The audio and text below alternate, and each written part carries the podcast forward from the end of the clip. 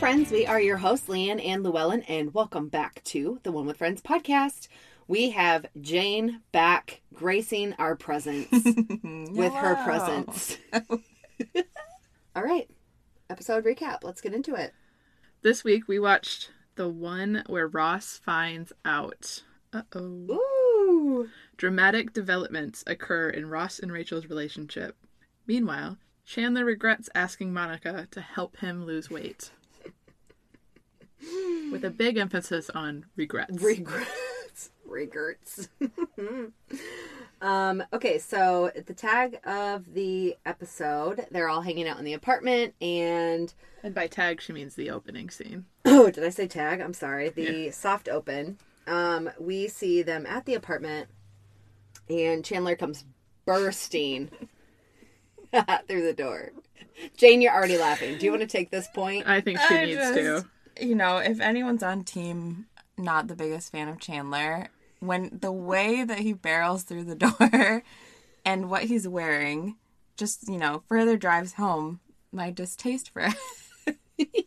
Like, and he even says, is there something repellent about me? And I was like, yes, Chandler, like your overall demeanor and your clothing options.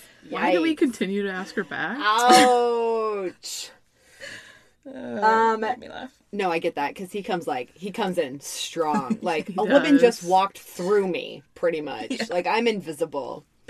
But then he turns to Phoebe and asks, am I attractive? And her immediate response was, yes, Chandler, you're very attractive. Can we say she also looked very good in this? She did. In this scene. Mm-hmm. She was, like, killing it. Yeah. Good job, Phoebe.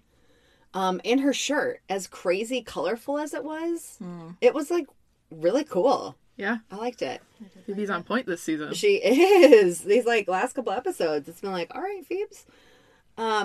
So she says, you know, like, anytime I gain a couple pounds, everything spirals out of control. And this is news to Chandler. Yes. This is not the right way to break to someone, hey, you've gained some weight. But it's a very Phoebe way to say it. It is. So it's funny that she's the one that mentions it. And actually, it might be the most gracious way.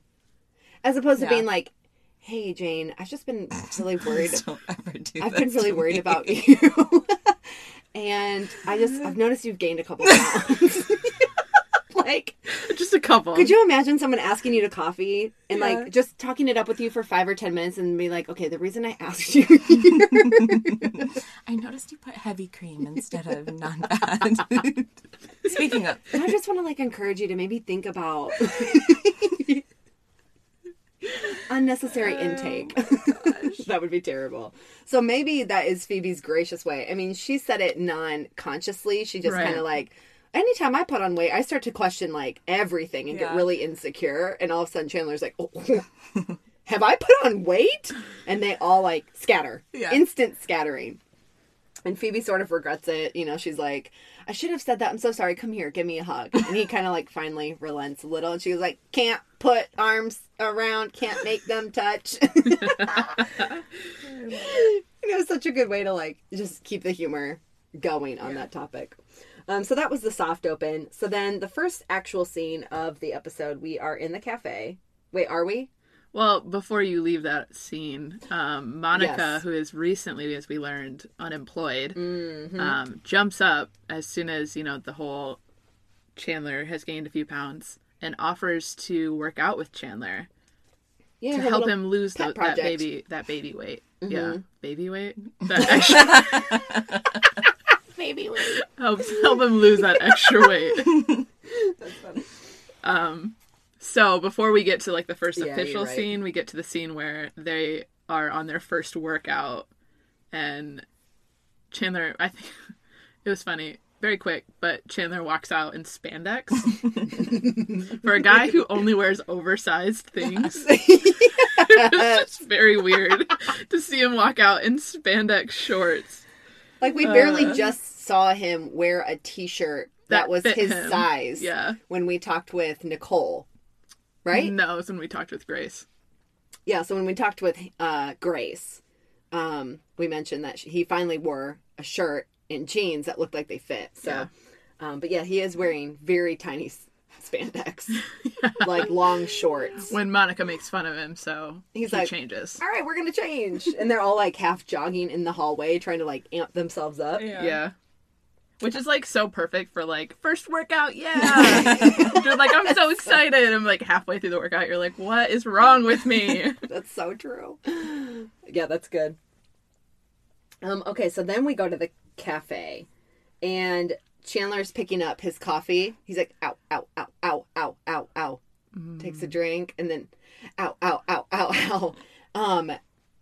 That feeling of having like the sore post-workout sore muscles, it can really be like debilitating.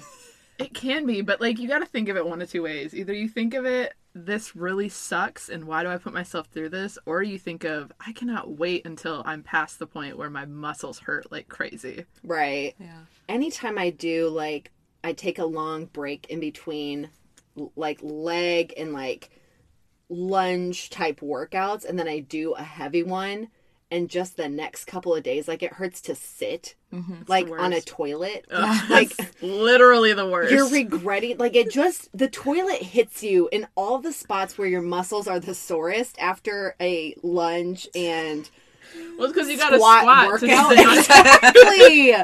It is so painful that it makes you want to hover, but you can't hover because then you're working the... you just crash. Okay, but... But then it hurts to crash because your muscles are so sore. Right, but... It's the worst. But, to be honest, once you do squats for long enough, you can hover. And I don't know about y'all, but I don't like public restrooms. Yeah, I used to hover very well, so I hover... You have to... I always hover over those because I can't stand them. Okay. But, like, doing squats helps with that, so... You've never understood not hovering or hovering? Hovering. You don't, like... Okay, I'm going to feel like very Monica right now, but... Llewellyn's about to go looked at me with such disgust. Sitting on a public toilet where anybody can sit on... You line it, and then you There's not always liners. So you make one with toilet paper. It doesn't work. I would rather do... I don't... You really think that hovered. Thin little piece of toilet paper is going to block you from anything? Mm-mm. In my mind, it does. Well, agree to disagree. All right. So, to hover or not to hover is the social media poll we'll be putting up this week. Especially in light of Corona. Check it out in our stories and vote on it. We need your vote.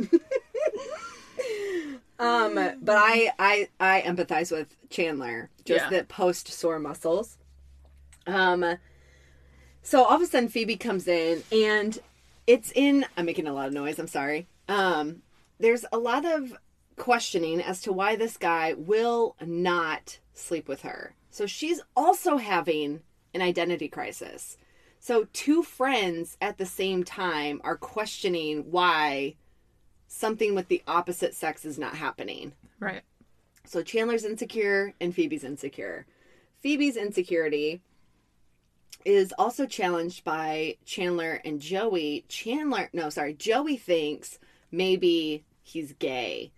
But I'm thinking, we just found out that Phoebe was married to a gay guy to get a green card for him. Wouldn't she sort of know? Yeah, you would think so.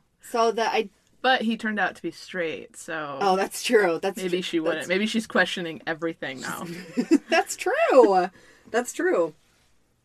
Yeah, that dispels my argument. Okay. Then... Oh, and the way that she points out to Rachel not to look. Ooh! Rachel, don't look! Like, she makes it so... so dramatic. Look. What is she doing? That's so dramatic. And then how Rachel, like, so obviously states, I am over Ross. Mm-hmm. But are you, Rachel? Because you're not acting like it. As soon as the cat comes up, the idea of them getting a cat together, she loses any credibility she had with the idea that she was moving on. Yeah. But can we talk about the official cat name and how long it was? And do you guys have any animals that you've ever had, like, an official name for? You do, don't you, Jane? Jane does. Does Dudley have an official name? Dudley does not, but I had a cat growing up. His name was Abraham Falafel's Marinara Bojangles. Oh my God. Why? Tell us why. I don't even have a reason. I think my brother had named the cat Abraham, so I thought, like, I get the rest of it. And so I gave him two middle names. She had to just one up. Yeah, I had, like, a Neopet named Falafel Bojangles, who was also a cat, so I just, like, morphed the two. I have no clue where Marinara came from. I'm sorry. And I was, like, 12, 13, so old enough to not be that weird, but it was weird. Have you ever had a long... No, I had a cat that I kept changing her name because... No, only because we had like a... I've never heard of that. You need to tell us only why. Only because we... So when I was a kid, we lived... our house was like... We were the only... I don't know. We had like a park in front of us, but not like a... like a kid's playground, but like just like an open field. Mm-hmm. And every year they had what they call the water festival. Okay. And part of that water festival, there was a pet show at the like the front end of it, and it was always in this park right in front of our house. So shortly after we got Buckwheat, y'all remember all know Buckwheat from season 1. Yeah. Pictures on social media. Right. One of the contests was best name. And so we entered Buckwheat in the first year, but you can't do it again. So after winning it the first year with his name, the next year we won a contest. Yes. We needed to know this in season 1 with the introduction that he's an award-winning dog. He is. But then my cat because my dogs got to name Buckwheat, my mom got me a cat that I could name. And kids don't really have good names, so I named her Ninja because she looked like a ninja with the black and white or whatever. Mm. So she didn't win with that name. So then the next year I decided I was going to rename her. So I named her Gateway after the Gateway computer box. I was like, Gateway drugs? Like, where are we going here? No, so Gateway was a company or whatever. Was it short for marijuana? No. The Gateway? Their boxes were like cow colored, so like black and white spots. Oh, yeah. And she was a black and white cat, so I named her Gateway. And then I explained it that way, and I won. Like, it won best name. Surprisingly. That's surprising. Her name was always either Ninja or Gateway, depending on the day. That's so funny. I probably had other names for her, but those were the only two that I remember. And I actually hated that cat. Huh. She didn't end up going to the next house with us. I think she ran away. You have, like, award-winning pets. Yeah, we also had a cat named Taipan. My brother named it. What? Tampon? Taipan. Might as well be.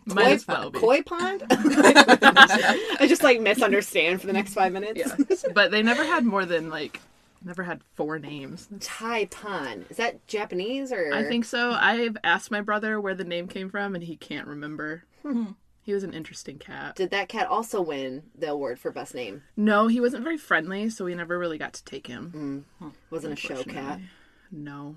Well, neither was Gateway, but... I'm learning so much about you, Llewellyn, just through this thing that we're doing. That's awesome. I have a lot of pet stories from when I was a kid, so... Okay. Well, they'll come out in the next 10 years. Got it. Well, 5 years. Whatever. Okay. She's like, you know, whatever. So then we go to the scene where Rachel's on her date.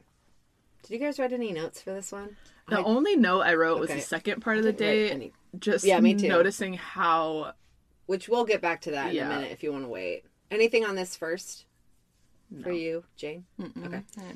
So then we go back to the cafe. Phoebe and Chandler, again, they're both having their little identity crises. But... Joey is encouraging her, right? Mm-hmm. And Phoebe at the very end, the only thing I had on this was she goes, "Oh, you are so yum." And like hugs him. Okay, guys, I have a cousin who, like, she's the type of person, she's so fun. But she'll be talking, she's like, "You know what? Like, I want my kids to think I'm yummy so that like," and not in like a but fun. She's like, "I want my kids to love me and be fun with me." So that way, like... She uses the word yummy? She uses yummy for, like, a bunch of, like, that good feeling of, like, being with people that you love, you know, or, like, something that she likes. Mm-hmm. She'll be like, "Oh, that's yummy." She's, like, a California girl. Like, it's so fun. I love it. But, like, that's her... Nice. What? Be nice. I am being nice. I just can't. I don't understand. I'm not saying it right because I don't say it that way. But if you were talking to her, you'd hear her description and how she uses it. And you'd be like, oh, I get why that's her like tagline for this kind of context. But she says, makes sense, yeah. She says like she'll talk about her husband even. She goes, oh my gosh, isn't he so yummy? No. But like, but she'll say it for like things that are like feel good and things that she likes. But so when Phoebe said, like, you're so yum, I was like, oh my gosh, that comes from somewhere. Like, this is crazy. Huh. Maybe it's I don't know if I've ever heard anyone else use it like she does. I've never heard anybody use yum in that phrase. Yeah. That way. Well, it's dying on the inside. I'm over here like, don't make fun of my cousin. I love her. Okay, so then we go back to the date. So now we can chat about this second half. The only thing, the bad half. Yeah, the only thing I really made note of was just how good Jennifer Aniston is at playing a drunk person. Hmm. I felt like, I mean, because it's one of those. I feel like it would be hard to play an authentic drunk person. It is, because there's a difference between being drunk and just being stupid, and I feel like a lot of times people heavy on the being stupid, and they don't really show the like authenticity of being drunk. And I feel like all the way from like her hair was starting to fall out, which is, I don't know if you guys noticed that, but like her hair was starting to fall out. I didn't. And so you could just tell that she was like getting sloppy, which I just thought was funny. Yeah. I'd give her about an 80% like well done. I think there's some things I'm like, ooh, but she did relatively do a pretty good job. Yeah. I would agree with you. Have you guys ever ruined, like, a date that badly? No. Me neither. I don't think so. I you think have I've to go wanted... on them to ruin them. Oh, I'm dying. I mean, it's true. You're welcome. Oh, man. We need to just, like, set you up with, like, a matchmaker or something just to get you on some dates. I know it. What is that? Mulan. Mulan, yes. Okay. Poor I was like, what is that from? What is that from? I loved how she, like, threw the phone in the bucket. Like, when she was done, she was just like, oh, yeah, I'm over it. Like, that was the best closure. Part. It's like, she kind of nailed that, like, boom. Yeah. It's like another guy's phone. It's, like, not even hers. You're being a little weird. And by the end of the date, when you're done with the bottle, what's in the bucket of, like... The ice is still ice, but there's probably some water in there, too. So like, it's not good in there. Right. Like, you need to take it out. But, like, the fact that the guy got so upset with her, like, I get it. You want my phone. I'm on the phone. But why are you on the phone on a date with your person right there? Mm. Like, what's so important on the phone that you can't talk to the person across? Business. I would argue that, like, maybe they were more than just, like, a date. And yeah, but it just seemed weird. Like on his, you know, like a quick business call or something, or I don't know. Maybe his mom was in the hospital and someone called. Like, you don't know. Yeah, you don't know. Wow. Okay, so then we flash back to the workout idea. Monica comes over and Chandler's adamant. It is Sunday morning. This is God's day. There is no running on God's day. So fed up that, and Monica is so like, and they do this on purpose to like make the difference between him being so like, this is Sunday, I'm gonna sleep in, and Monica being like, woo woo woo woo, like she's so up here. Okay, Monica just needs a job.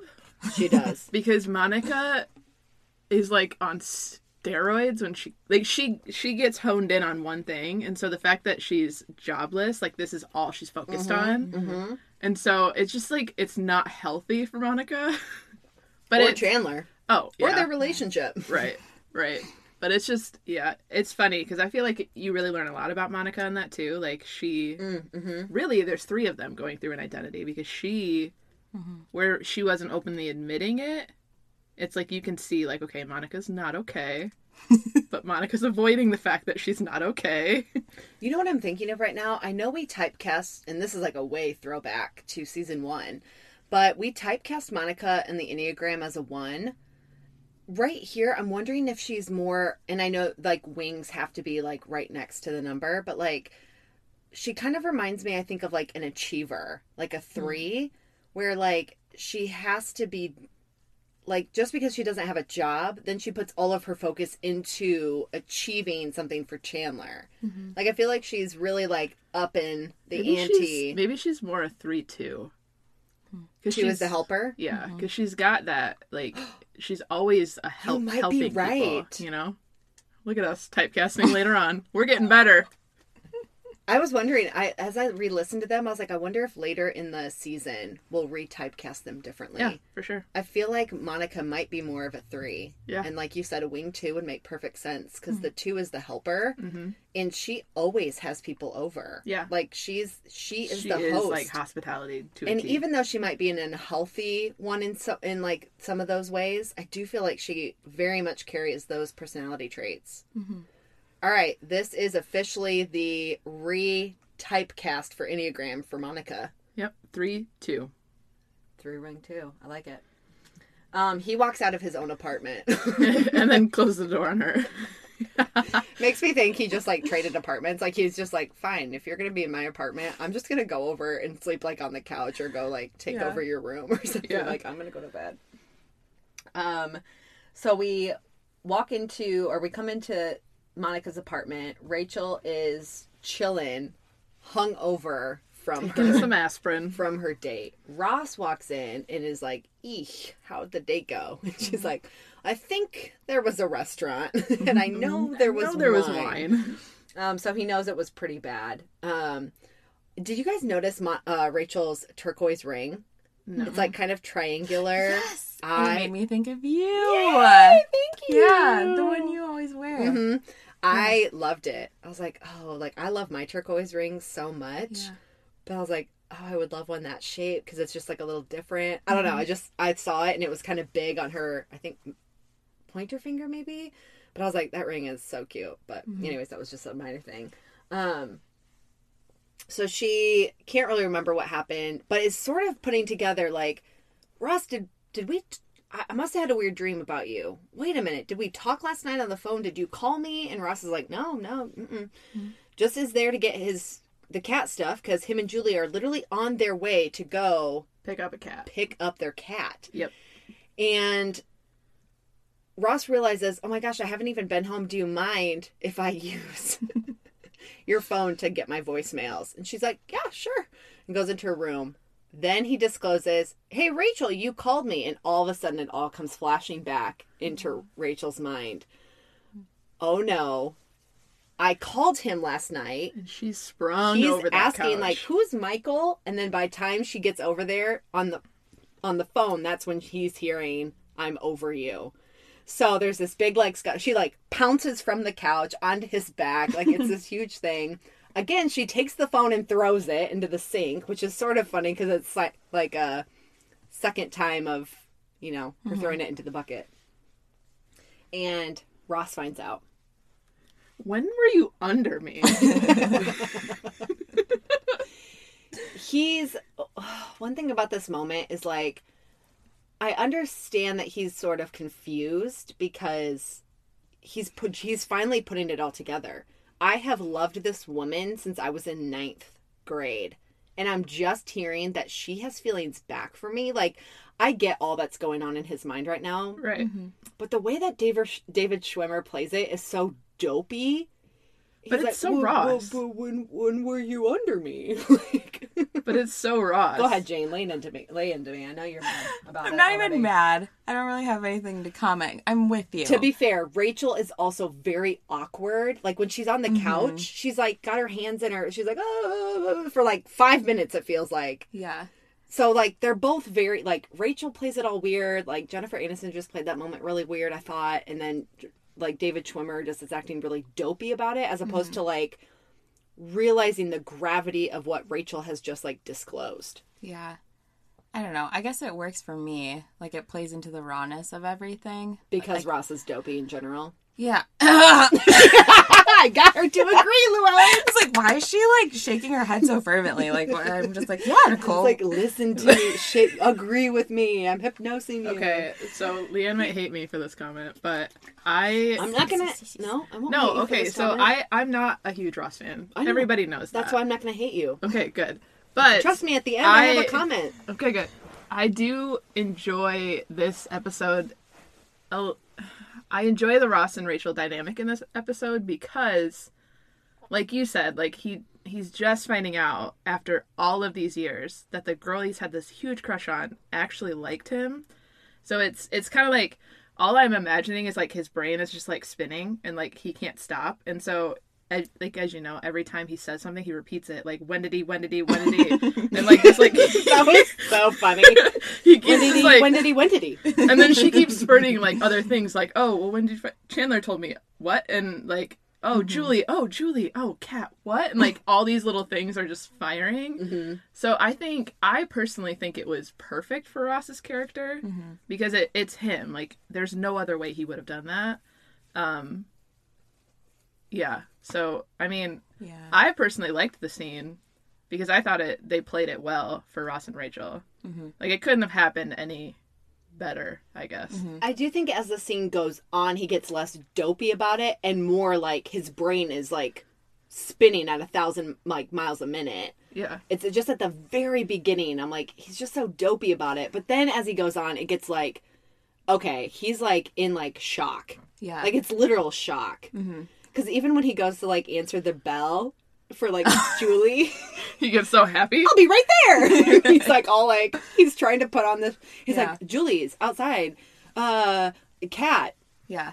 You know, like, he's literally at the door. What I think is funny is, like, he's at the door and he's like, Cat. And then he, like, turns and, like... Walks away. It's the last word he says. It's the last word. Right there, did you guys notice, like, I feel like David Schwimmer barely held it together. I thought he was about to break right before he turned. I didn't notice that. Just there was, like, the slightest twitch in his mouth, and I was like, he's like, thinking, don't smile right now. I don't know. There's something about, like, the slightest thing. Huh. That's one of my favorite Friends, like, scenes. Because I think by the time that Ross leaves for China... I don't know, I was, like, fully invested into the show at about that point. And then I think at this point when, like, all of it comes together, I don't know, I just remember, like, I can picture Rachel, like, going when she finally makes up in her mind that, like, she likes Ross. And then Julie's there. And I can picture when, like, Ross got Rachel, I forget what it was. It was, like, a vintage something. Mm-hmm. I don't know, like, all of that just floods back. And because that was, at this point, that's 7 episodes ago. And an entire season, but really, by the time he came back, like, it's only now been 7 episodes since she found out. The one where Rachel finds out. That episode. Okay, before we go past that scene. Yeah, because I was about to move on. A little small note. Go for it. That's what we're here for. Rachel's comfy outfit. Her sweater looks so comfy, and then those checkered, like, fleece... What are they called? Pants? Pajama pants, yeah. What are they called? Pants. It just looked so comfy. And, like, I'm imagining, like, oh, she just got done from an awful date. She's hungover. Like, she's feeling terrible. It's just, like, the perfect thing to, like, throw on and just lounge around the house in. Mm-hmm. And then for this big life moment to have happened, you're like, oh, I feel so bad. But, like, also, you're so comfy, so just go crawl in your bed. Yeah. But, yeah. Anywho, we can move on. I like it. Okay, so then we get into Joey's apartment, and they watch the weirdest shows. What is he watching? Like, they just got done in episode 5 watching the Spanish midget wrestlers, him and Ross, and then all of a sudden Joey's watching... What are they watching? I don't know. Phoebe said something like, is that a priest with an electric guitar or a rabbi with an electric guitar? Yeah, it's like a rabbi rock band, maybe? Yeah. It's just, they watch the weirdest shows. I don't know. I lost the remote. And Phoebe, like, turns it off and he's like, oh, thanks. As if he, like, couldn't figure that out. Okay, one thing in here that I had to bring up because I kicked myself so hard. In episode 3, I recognized that Phoebe had this jacket on. I wrote it in the notes and then never brought it up when we were talking with Will and Danielle. And I was so mad about it because I love this jacket on Phoebe so much. It's all black. It's probably one of the like short jackets, but it's got like some embroidered like birds on it and like some floral bird pattern like on the back as well. And there's just something, it's almost like a bomber jacket-ish. I love it so much. It was like my favorite thing that she wore in the episode that we talked about in episode 3. But the fact that she wore it again, I was like, oh my gosh, yes, she wore it again. Now I can like stop kicking myself for not bringing it up that one episode. Because I've been like, do I contact Llewellyn and just tell her to let me add in like an audio that says I loved it so much? So the fact that like she wore it again, I just had to like throw that in there because I loved Phoebe's jacket. But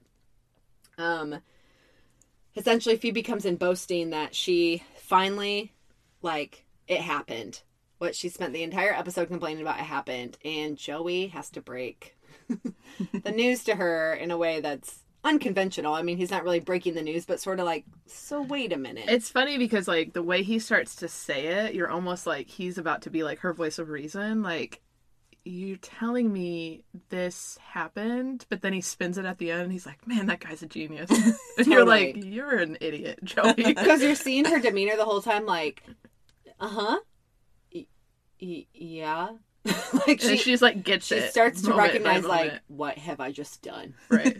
Like, now this guy never has to contact me again because I tried to convince him that, like, nope, this can just be, like, a thing that's fun. Right. But, like, she really likes this guy. Yeah. And he's like, wait, so you literally convinced him. He never has to call you again. And he got you to think that this was a good idea. And she was probably kicking herself. So, then we go to the cafe. Okay, honestly, I think that this is the greatest scene in the entire episode. Yeah, mm-hmm. I would say that. Yeah, I'd agree. Because their argument is, sometimes TV can do like lover tiffs like so cheesily that you're like, there's really no drama here. You're just trying to stir up drama so that they can, like, come together and you feel that, like, fan, like, oh, good. But they've both got some really great points that they both drive home to each other as to why both of them are angry in the situation. I think the writers did a really great job at scripting this argument. Oh, it was a very real conversation. Like, it didn't feel like it was scripted. It felt very, like, natural.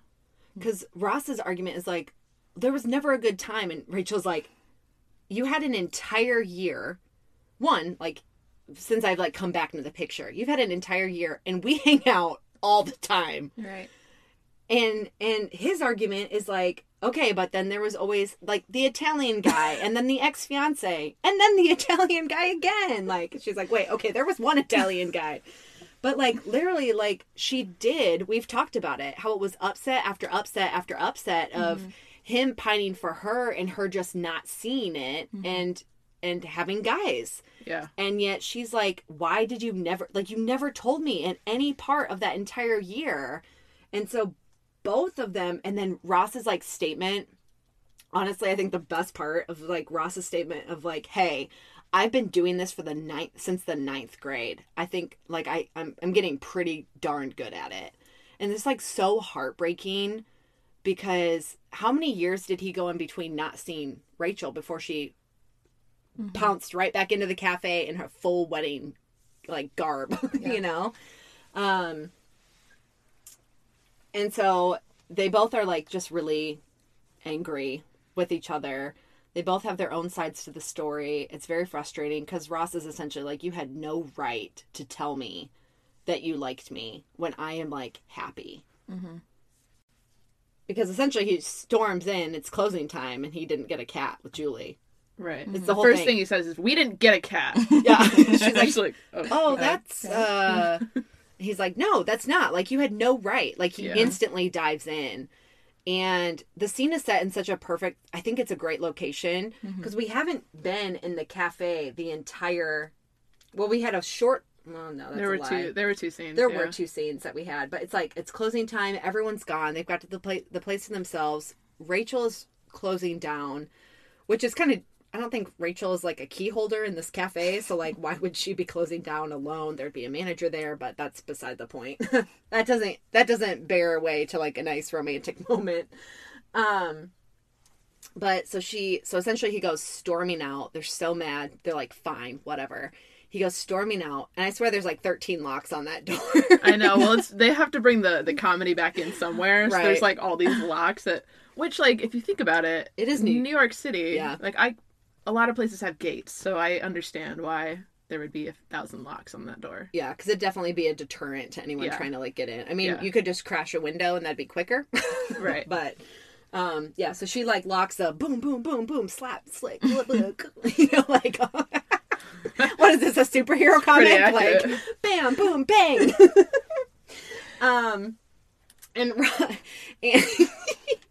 And so Rachel is really upset. I mean, just like you'd have with any argument like that, like your emotions are really high, you're angry, but you're also like, now, like your friendship is sort of like, you're like, what just happened? So she goes back to the couch and she just starts crying.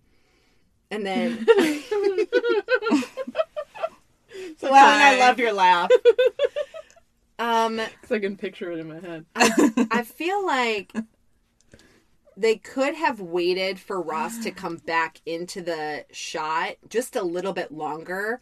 So he didn't stand there... Like a creeper? Seriously, for as long as he did. I feel like... Jane! Because you said it so perfectly when we were watching it. Like, he just does not do brooding. Like, he is not a brooder. At all. He is like... There are some actors where, like, they would look in that scene the way you want them to look. Yeah, it's like this romantic brooding, the desire without... Like, they can personify, like... desire in that brooding in their look, and David Schwimmer just does not have, which honestly probably adds to the Ross. Yeah, it does. It adds to the comedic effect of the whole scene. Oh, except for no one's laughing. I know. Except us. I just like. You know it's a serious moment, but I couldn't help but laugh out loud at the scene. Like, I literally was like, he just does not give the brooding, like, willful, soulful, like, I want you look. No. But besides that, it's a very, like, he left angry, she's crying, he comes back because he really does love her and has loved her for, like, what, 2 decades? Like, almost at this point. No, not 2 decades. A decade. Whatever it's been. Over a decade. And so he's looking at her. He's like literally seeing her cry because she also feels that like, what the heck is happening? She gets up and all of a sudden she like sees him at the door. And like they both just kind of know. So she like walks over and starts unlocking. And of course she like... of course the lock. She missed a lock, of course. And so he's like, try the bottom one. And wouldn't it be raining? Oh, of course. So all of a sudden, it's raining. You know what? Nothing sets up, like, a good romantic moment, like, quite like rain. And I don't know what that is, but, like, the pitter-patter of, like, the rain on... Because it wasn't raining before that, but as soon as he leaves, you notice, like, it's raining. And then he's standing out, like, in the rain under the eave, like, looking at her. And then they open, like, the double door. Of course, the door's open that way. Oh, the, like, whoosh, like, the double door open. Never been opened like that. Ever. In the entire show. But the rain just made it so romantic. Yeah. And then, Jane, do you want to wrap this moment up? I feel like... Yeah, what happens? They kiss? Wow, that was so They kiss, guys. My notes are not as detailed as theirs, but yeah, they kiss. This is probably also one of my favorite episodes. This is one of our favorite episodes. Episode scenes. Because I think, you know, when you come to get to know Rachel, when you start watching the show, she's not happy. Like, she does not want to be a coffee shop waitress, and she wants to be married. She wants to, like, have this life. She's, like, confused why it wasn't Barry, and then there's Ross, and then Ross is Ross, and it's just cool, like, when it all comes together. And it's not like it comes together in, like, a really effortless or, like, it's a cute scene, but you also know on the other side of it is, like, they have this whole friend group, and, like, Ross has a girlfriend. And, like, are they really doing this, or is Rachel just being kind of flighty and Rachel and, like, you know, is Ross going to be, like, another Paolo? And I don't know. I love this episode. that's one thing that's really hard about storylines like this and scenes like this, where it's like on one point, of course, like probably us as women, like I can't speak for the guys, but you want those like romantic moments where it's like there's finally like you've been playing it for a season and, you know, 7 episodes at this point of this Ross Rachel story. And some episodes have been more geared towards moving that forward and some have not at all focused on it. Like there's been zero progress. But you finally get the like resolve, but like Ross is dating somebody, and that to me, like, it's just, it's hard to like celebrate the idea that like you literally just cheated on your girlfriend who has no idea of like any of this workup and has no, she doesn't know the history of Ross and Rachel at all. She doesn't know that Ross has been in love and like they hang out. So like as a girlfriend, I just feel, I feel bad for Julie, honestly, because how unfair is that? That like, hey, do you realize that when you're hanging out with all of Ross's friends, one of them he's been in love with since the 9th grade? That's so unfair to her that she has no idea. And then more unfair that Ross cheats on her. You know, like, it's hard to celebrate moments like that because like as a fan, and I'm not the biggest fan of the Ross Rachel, I have whatever, but you want that friend, like that fan resolution, and you want things to work out. Like everyone's in it for the romance story, you know, like that's part of what moves storylines along in most shows ever. There's always a romance story, but it's just hard to celebrate. Yeah. Like the other side of the coin, you know, especially with the way Rachel was treating Julie, like in the past few episodes too, like Rachel also had chances to like come clean with Julie about her feelings for Ross and their history, but that didn't happen either. And she did the opposite. She undermined Julie constantly to Ross. As if it was Julie's fault. Hard. Like, none of this is Julie's fault. Right. Yeah. None of this is really Ross's fault either. I mean, he could have been better about it, but at the end of the day, Rachel, say something. Yeah. So I do think there is, like, on the one side, that's why I like the conversation of, like, on one side, we're like, this is so romantic and it's raining and you're just like, that did look like a good kiss, you know? And you're just like excited, but you're like, okay, let's talk about the other side of the coin real quick. There is another woman who is the woman. Rachel's the other woman. But like, because they put Rachel as the protagonist, you see Julie as the antagonist, and that's not fair to Julie at all. And yet they do this a lot in TV shows.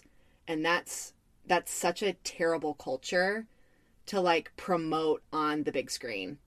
Well, little screen because it's TV, but you know what I mean. Yeah. But it is, you're like, it is really a romantic moment. The rain. It is. The kiss. And it's New York. New York. Okay. Anything else about the wrap-up of the main part of the episode before we go into the tag? Okay. So then the tag scene, essentially, Monica is once again in the apartment hounding Chandler for this one last pound. It's her life's mission at this point to get him down to his pre-gaining 10-pound weight, so 10 pounds less. 1 pound to go. He's like, you know what, fine, I like this 1 pound. Like, let's just keep it. Like, I'm done with it. So as a way to hinder her energy and excitement... He's a douchebag. Oh, my gosh. He tears her apart. He points out every insecurity she's dealing with at that moment, which is the worst thing you could do to a girl. The worst. So low. Chandler, an idiot. Be better. You are better than this. He is better than this. It was sad to see. But his robe. I didn't even notice his robe because I was like, oh, Chandler. I had to find something. I was like, there's got to be something about this scene. I'm like... Some robe. Redeeming quality. That was it, though. What does robe look like? It was checkered. It was black and white checkered. It just looked thicker. Black and white or like black and gray? It's like black and gray. Was it the same one he wore when Mr. Heckles died? It might have been. Okay. It might just be his robe. Yeah. Okay. Yeah. But it was a nice looking robe. Yeah. Yeah. So he convinces her by talking down to her really terribly. Yeah. Chandler. And she's like, maybe I'll just, you know, take a take a nap for a little bit. He's like, oh, okay, why don't you do that? So he puts, like, the blanket over her, and then he's like, whoa! Like, he gets this, like, overwhelming, like, yeah. And then his little, like, hop into his room was so funny. I'm free. Like, the way he uses his body to communicate certain things is very, like, not everybody does that. It's just, like, so flagrant and hilarious. It totally equates Ross and his awkwardness. Like, they're equally awkward with those things.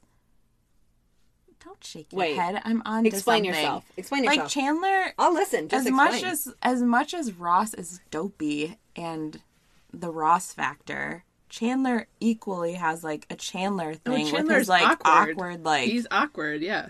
Uh-huh. And he's got movements that support his awkwardness. For sure. So what does Chandler have that Ross doesn't? Humor. Attractiveness? Ew.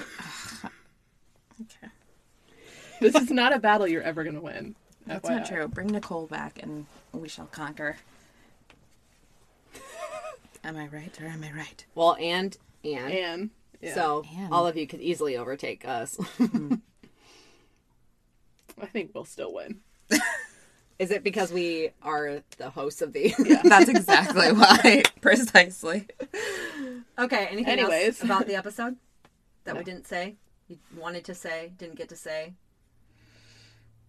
Wish you would have said? There's no other way you can say that word? No. Good. Okay, so our episode rating system. Jane, what'd you think? Orange couch! Our first orange couch of the series. Yeah. Why would you have it as an orange couch? I think I'm biased because I remember the first time I watched Friends all the way through. Mm-hmm. And, like, this episode just, like, you were plugged in. And so I think, and I don't know, I always think of the scene where Rachel's, like, leaping from the couch onto Ross and, like, you know, and Ross's face is dropped, like, you were, like, into me. And, you know, the kiss scene, I just love it. Okay. Like, you can start to see that things are coming. I don't know. It's like a very small climax. But, like, you can sense that the show's pivoting. Yeah. Or at least their storyline is, turning a corner. Mm-hmm. Okay. Llewellyn? I'm going to give this one a central perk. Okay. As much as I despise Ross... And I don't really care for the whole Ross-Rachel dynamic. I really appreciate this episode. Mm-hmm. Just because it, you know, it is revealed that Rachel likes Ross. Mm-hmm. It's just this tension that's been going for the last 6 episodes. So to get that, like, wrap up and, like, okay, he knows now, let's move forward. Mm-hmm. I, like you had mentioned, like, I don't think it's fair how they are treating Julie in this situation. Granted, I don't think Ross is thinking at all, so that's probably why. But so I enjoyed that, which is why I kind of gave it a higher rating. But I also enjoy that because this is such like a tension-seeking scene and dynamic, I enjoy that they added the comedy with the other two, like, pairs, like Monica and Chandler and the whole working out thing, and then Phoebe and Joey. With the whole guy thing. Yeah. So, like, those two are dealing with their own insecurities, but they put the comedy spin on that while you have such a heavy, like, with Ross and Rachel. So I appreciate the, like, different dynamics, so it didn't all just feel like, whoa, like a weight, you know? Yeah. So I thought it was well, like, rounded. Yeah. And of course it moves the plot forward dramatically. Yeah. I agree with you, Llewellyn. I actually was going to give it a central perk as well, which is the first time that we've ever... No, maybe it's not. It's the first time we've gone into the top 3. You and I. You are correct. That is true. Yep. So I'm going to give it a central perk as well, pretty much for all the things, kind of similar to what you said. Obviously you can't help but appreciate I just love the entirety of the scene in the cafe at closing. I think all of their point, like I said, I just think the writers did a great job at accumulating all of the miscommunications and mistimings of the entirety of their relationship up to this point, how heartbroken Ross was over the last year and how he has been suppressing his love for Rachel over the last, you know, however long it's been, you know, since the 9th grade, and how Rachel's like, I don't understand why you wouldn't have, like, just told me about it so I can make an educated decision about it. I just think they did a great job. And the entire scene, I think, really overshadows the other two storylines. Everything was built up to this scene in the entire episode. And I just think they nailed it out of the park with this scene. I think just because the other two storylines aren't as strong, like Phoebe being insecure and getting this guy to like sleep with her. And it's like humorous, like you said, Llewellyn, but also Chandler and Monica also having this humorous, like those weren't story drivers. So I didn't put it lower, but I didn't put it higher because of those things as well. So Central Perk it was. Okay, so in this post show now, Jane, anything you'd recommend to a friend? Yeah, a podcast. Okay. The one with Friends. Wow. Not really. Wow. Well, yes, but also... No, we totally... Yeah, no, tell us more about that. That's hilarious. No, but really, a podcast. I've listened to it on and off for maybe 2 years. It's by Emily P. Freeman. And... Sorry, I'm looking it up right now. It's called The Next Right Thing. I just wanted to make sure I said that right. So she is, I don't know, she's an author, and I'm not really sure, like, how she would qualify herself, but the podcast is about 15 to 30 minutes, and her big thing is decision fatigue. So her goal is to kind of give you ways to, like, manage decision making in your life. And it's not like a, I don't know, her temperament is just very like soothing and calm, and like I listen to it in the morning, and probably 5 out of 7 days a week, like I listen to it. I love it. I can't recommend it enough. And she just gives you, like, she's Christian, so she does give you like a prayer. Sometimes it's scripture based, but it's not. It's like also really practical at times, and not that Christian things aren't practical, but I don't know if I'm really selling this, but I really love this podcast. I love her Instagram. I don't have her book, but I'd be interested in getting that too. But she's just cool, and I like her approach to the world, and I like how she talks about making wiser decisions to make your life easier. Mm-hmm, nice. Mm-hmm, mm-hmm. Cool. Yeah, that's my thing. Llewellyn? Yeah, so I would recommend Nike Run Club app. It's an app you can get on your phone. I don't know if it's always been free or just because of COVID. I'm not sure. I only started using it this year, but I like took a hiatus for a while of not running, and I really wanted to get back into it. So a couple months ago, someone told me about this. I downloaded it, and basically they've got like a lot of guided runs that you can do. And I'm one to listen to music when I run because I need like the motivation and like the pump up, you know, to get me out there. But I decided to give this a shot. So like on the guided runs, like there's different ones based on like the mood that you're in and the distance you want to go. And, there's a person on there that like basically just motivates you, and they do anything from like asking you questions to think about while you're running to giving you facts about, like, at this point in your run, you should be feeling this, and this is why your body's feeling that. So it's like, it's almost like a, like, inspiration as you're running. And then, like, you can also have your music on in the background. So it's like you're getting both of the, like, motivation that you need. And then they also have, as part of that, like, if you're looking to do, like, a 5K or a marathon or a half marathon or something coming up, they have, like, plans to help you get there. So, like, every week they, like, build a plan for you. This is what you should do. These are your rest days. This is the strength training you need. So it's, like, a built-in everything. So, yeah, I would say if you're already a runner and you need a new app, if you don't like running but you want to start running, like, it's a great app to get. It also has, like, a mindfulness one, so it kind of, like, pairs with another app. I haven't done that one yet, but it helps those people that, like, just can't get past the mindset of, I can't do this, by asking you, like, questions to help you get there. So it's a really cool app, and if you use Nike shoes, you can, like, put your shoes in there, and, like, it'll kind of track, like, how long you use them, which is a nice little fact. I don't use Nike shoes, but it's a cool fact. So I would recommend Nike Run Club app. to a friend. Love it. Awesome. I'm going to wrap it up with a book. This is my, 19-year-old self, 17-year-old self coming out of retirement. What? I'm going to recommend Midnight Sun by Stephenie Meyer. You guys, seriously, Jane? No. Wait, she is the famous author of the Twilight Saga. She's come out with the 5th book. Well, technically a 6th. It's within the series, but instead of it being from Bella's perspective, it's the first book all from Edward's perspective. So we start to see the difference of the storyline, the more tumultuous past, like his brain, like his train of thought, even everything up to her book dedication.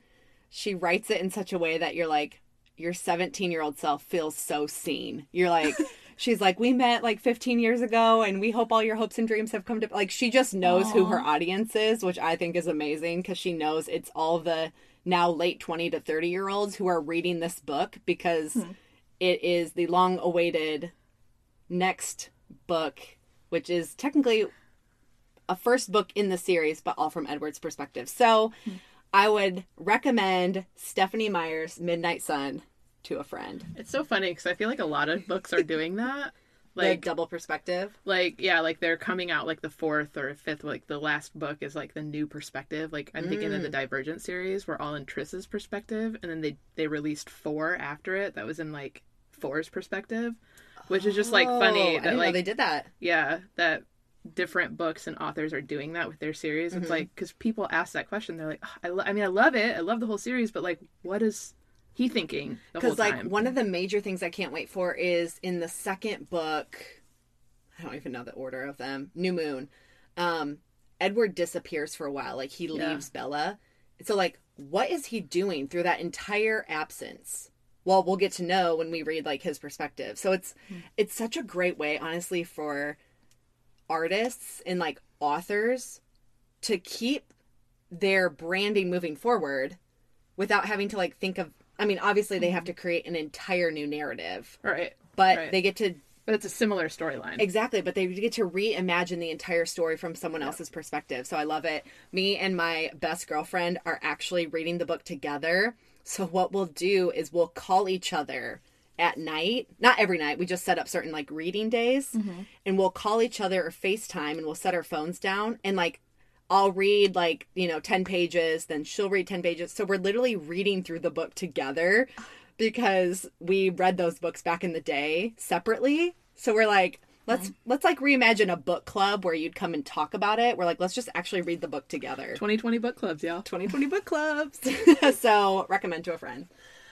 Okay, well, that wraps up this episode, and next week we're going to cover the one with the list. So, we will catch you next week on the One with Friends podcast.